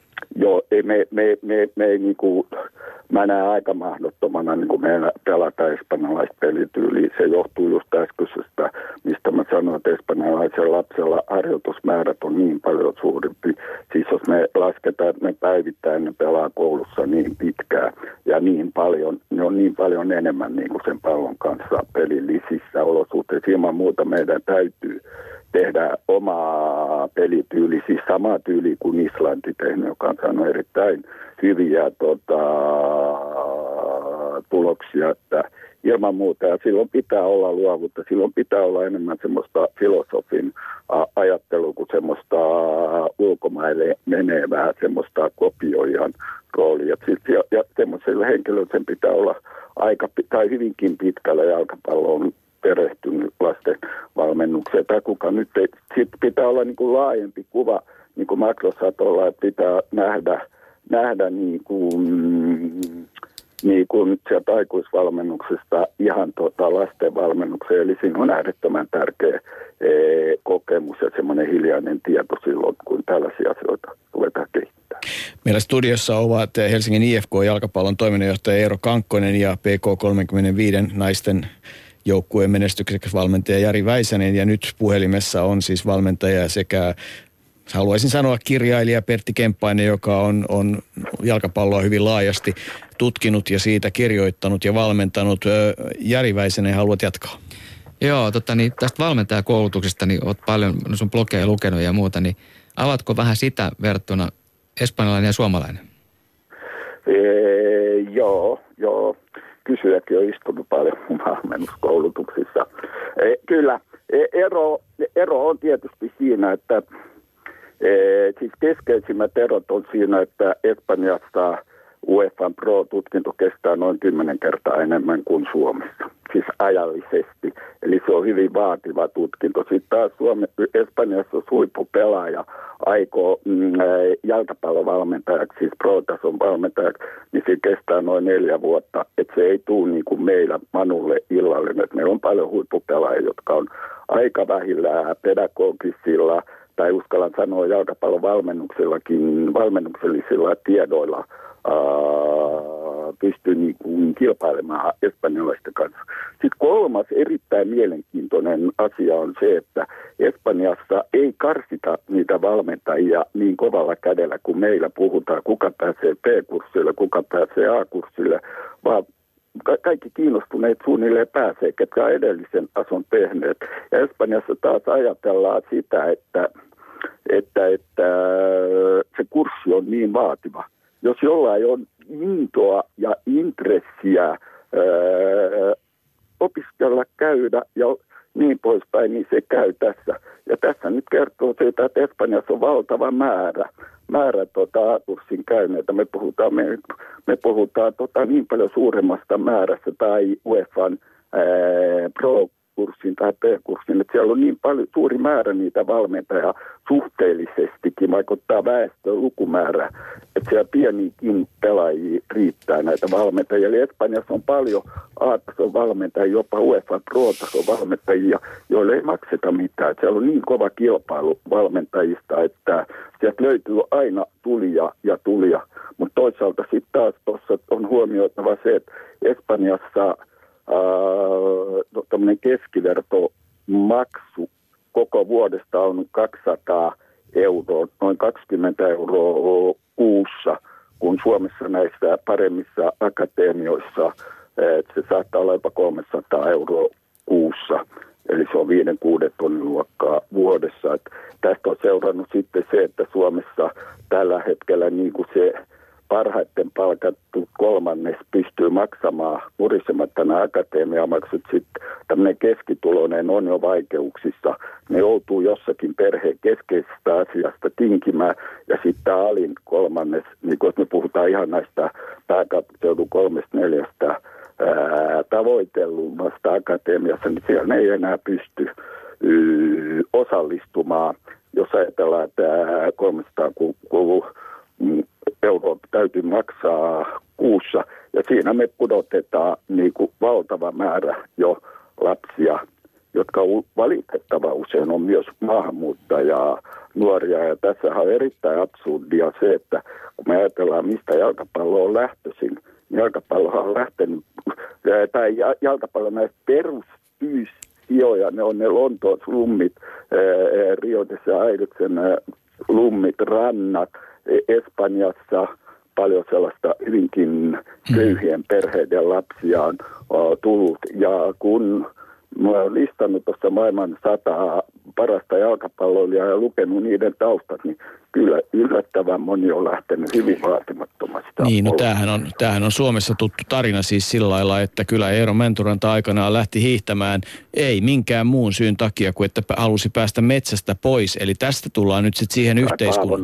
No joo, mutta siis nämä on ihan selvä asia, että siinä vaiheessa kun yhteiskunta tarjoaa sen hyvinvoinnin muullakin keinoin kuin urheilulla, niin urheilu joutuu kamppailemaan muiden asioiden kanssa ja silloin tietysti tämän tämän lapsen nuoren oma motivaatio on, on isompi tekijä. Et, et tässä tavallaan niin kun me voidaan ottaa malleja muualta, mutta kyllä meidän pitää osata silloin, silloin löytää se oma oma ja nähdä myös, minkälainen yhteiskunta on sitten Suomessa 30 vuoden kuluttua. Mutta niin kuin sanoit, niin, niin, niin tota, espanjalaisen menestyksen perusta on, on siinä, että, että joukkueena yhdessä harjoitellaan tietty määrä, mutta sen sen sijassa tuleva oma liikkeen määrä on, on tota kaksi tuntia esimerkiksi päivässä. Että se meidän tavoite, että jokaiseen päivään tunti liikettä, niin se pitäisi nyt heti kärkeen tuplata ja niin edelleen. Mutta Jari jatkaa. Joo, no mulla vielä tätä, tähän, että miten ne nuoret jaksaa ja tekee just tätä, mitä äsken mainittiin, kaksi-kolme tuntia varmaan omalla ajalla, niin kyllä siellä varmaan aika paljon kuitenkin tämä esikuva ja se kulttuuri, joka tuo niille sen, joka sanottiin, että siellä se on yksi mahdollisuus kuitenkin päästä parasvaloihin ja päästä todellakin korkealle.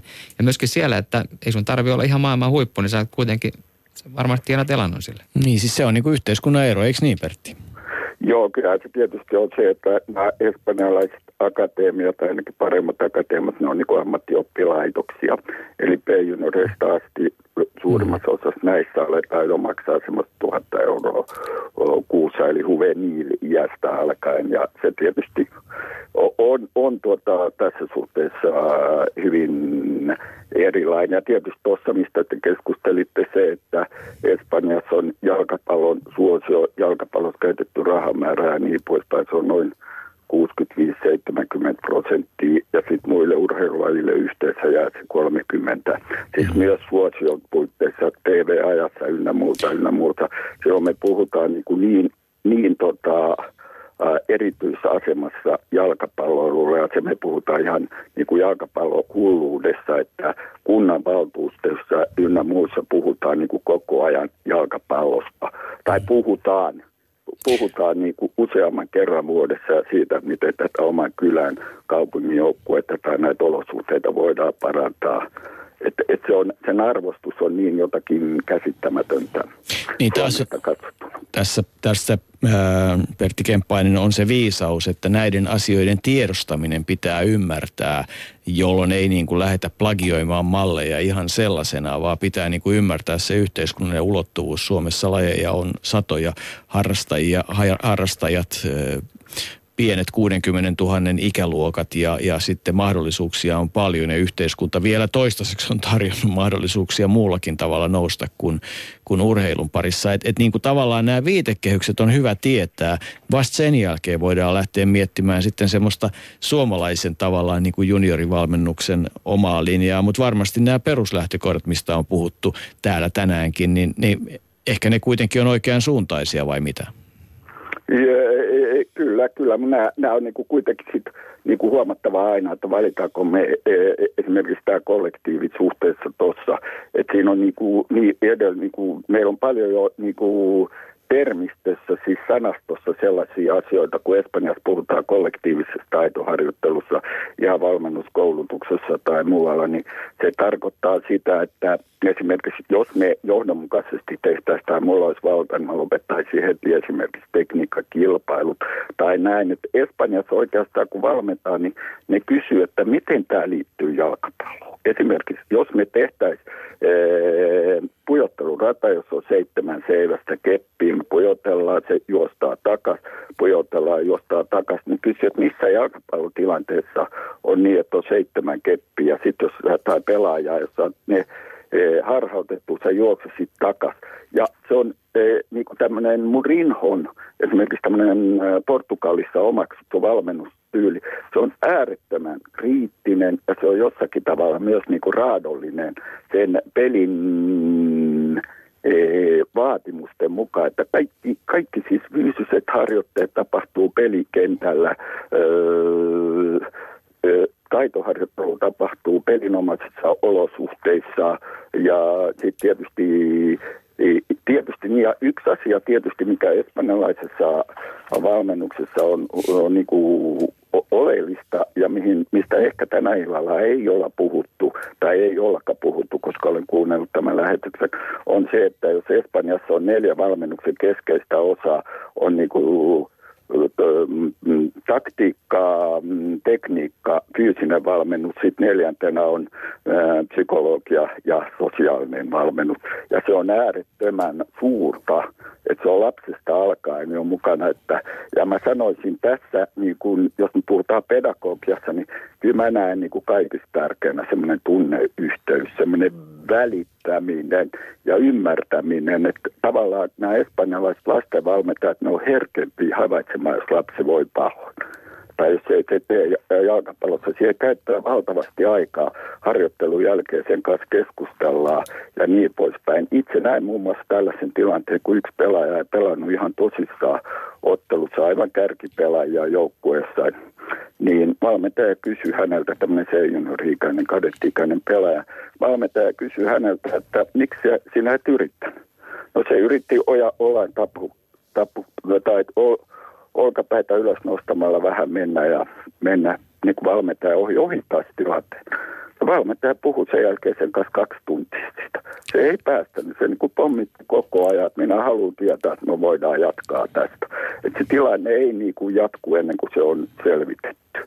Tämä niin kuin kuvaa tätä, tätä niin kuin fanaattisuutta ja tavallaan sitä tunneyhteyttä ja sitä tärkeyttä, tärkeyttä mikä on tähän lajiin ja lajiin kiinnittymisellä.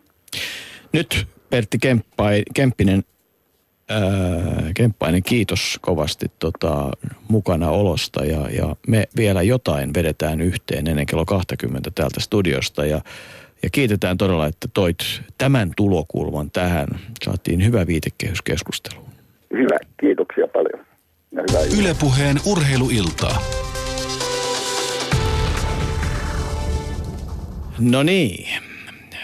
Tämä on, on oikeasti aika mielenkiintoinen siis, siis ajatella sitä, että, että siinä tuli nyt sitten se, mitä aina pitäisi pystyä liittämään, että urheilu kun on osa, ja lastenkin urheilu osa yhteiskuntaa, niin, tota, niin se, että, että nämä, nämä mallit, niiden tekemiseen pitää ymmärtää aika paljon laajempia kokonaisuuksia. Ja, ja tota, jos nyt tuolta lähtisi nopeasti ottamaan. Et Espanjassa harjoitellaan kolme kertaa viikossa, niin, niin tota, se ei nyt ihan kuitenkaan sitten ole se koko totuus. Että niin pitäisi aina nähdä kokonaisuuksia aika isosti. Joo, tuo oli tosi hyvä, että Pertti avasi vähän tota Espanjassa, miten siihen hommiin tehdään, koska tässä on just se, että kyllä se taito näköjään tehdään siellä pihoilla ja omalla tekemisellä koulun pihoilla ja muuta, niin se meitä vaan nyt valitettavasti tällä hetkellä Suomesta puuttuu, että me pyritään tuomaan kaikki tähän ohjattuihin harjoitteisiin ja se on pitkä tie. Hmm.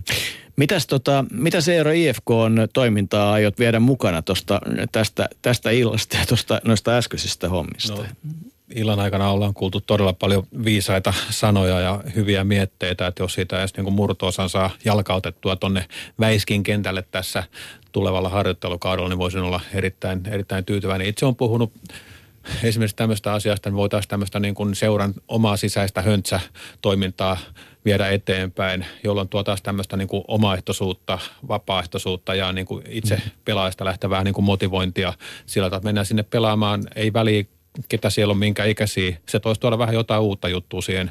Tämä on yksi pieni esimerkki siitä isosta, valtavan suuresta kakusta, mikä tässä edessä kuitenkin on. Niin siis voishan, tota, voishan seuran toiminnassa olla tilanteita, jossa, jossa ikään kuin sitä pihapeliä ei organisoidakaan pihalla, vaan että se organisoituu niiden seuran jäsenten keskuudessa tai ehkä jopa muutaman seuran jäsenten keskuudessa. Luolaa olosuhteita, jossa voidaan tehdä erilaisia asioita. Juostaan, pelataan, mennään pelailemaan, mennään vaikka yhteiselle toisen pelin vuorolle, mennään vaikka erilaisille halleille ja muuta vastaavaa. Että niin kuin tavallaan kyllähän tätä luovuutta voisi miettiä, että, että ei sen tarvi olla se entinen malli, jossa mä rimputan sun ovikelloa, vaan voihan se olla tota, se, että sosiaalisen median kautta lapset kertoo, että hei nyt me kosaannutaan tonne pelaamaan ja niin edelleen, että otetaan kaikki nämä välineet käyttöön. Maailma muuttuu. Joo, kyllä maailma muuttuu ja kyllä niin kuin tällä hetkellä on seuraajat, jotka antaa tämmöisiä vapaa mutta millä me just saataisiin tämmöisen sosiaalisen median kautta esimerkiksi ne pelaat sinne paikoille, niin tässä meillä olisi kehitettävää. Niin, mutta se, että miten se on riittävän hauskaa, miksi sitä tehdään. Siis että sen pitää lähteä siitä, että se motivaatio on kova. Mutta tämähän on yksi asia, ero. Joo, ja IFK on kuitenkin semmoinen seura, jossa on näitä muitakin lajiliittoja aktiivisesti mukana. Ja me ollaan paljon niin kuin mietitty yhteistyötä esimerkiksi yleisurheilun kanssa koskien pienempiä harrastajia, että saataisiin esimerkiksi mm. juoksutekniikka-asioita tai jotain korkeushyppyyn liittyviä tekijöitä myös futaille eteenpäin. Se varmasti tätä kokonaisuutta ainakin joidenkin osalta saattaisi viedä hyvään suuntaan. Herää vaan kysymys siitä, että eikö tämmöisen juoksuharjoituksen pysty tekemään IFKin 9-vuotias junnu tai 7-vuotias junnu ja liigapelaaja periaatteessa niin kuin lainausmerkeissä suunnilleen yhtä aikaa. Vähän noin, että, että, että on tiettyjä asioita, jotka, jotka tavallaan ei ole sidottu siihen ryhmään vai onko näin? No joo, tota niin... No tämä nyt on idealismia. mutta idealismia, tota. joo. Varmasti tämmöisiä asioita löytyy, kun vaan taas tästä luovuutta ja rohkeutta kokeilla erilaisia juttuja. Jere. Otetaan täältä vielä pari kommenttia. No tämä oli ihan hauska tuossa vähän torpattiin nuo Pertin puheet, että Espanjassa ei käytetä keppejä harjoitteluapuna, niin oli, että kun Messi pelaa, niin siinä on yleensä seitsemän keppiä, joskus jopa enemmänkin.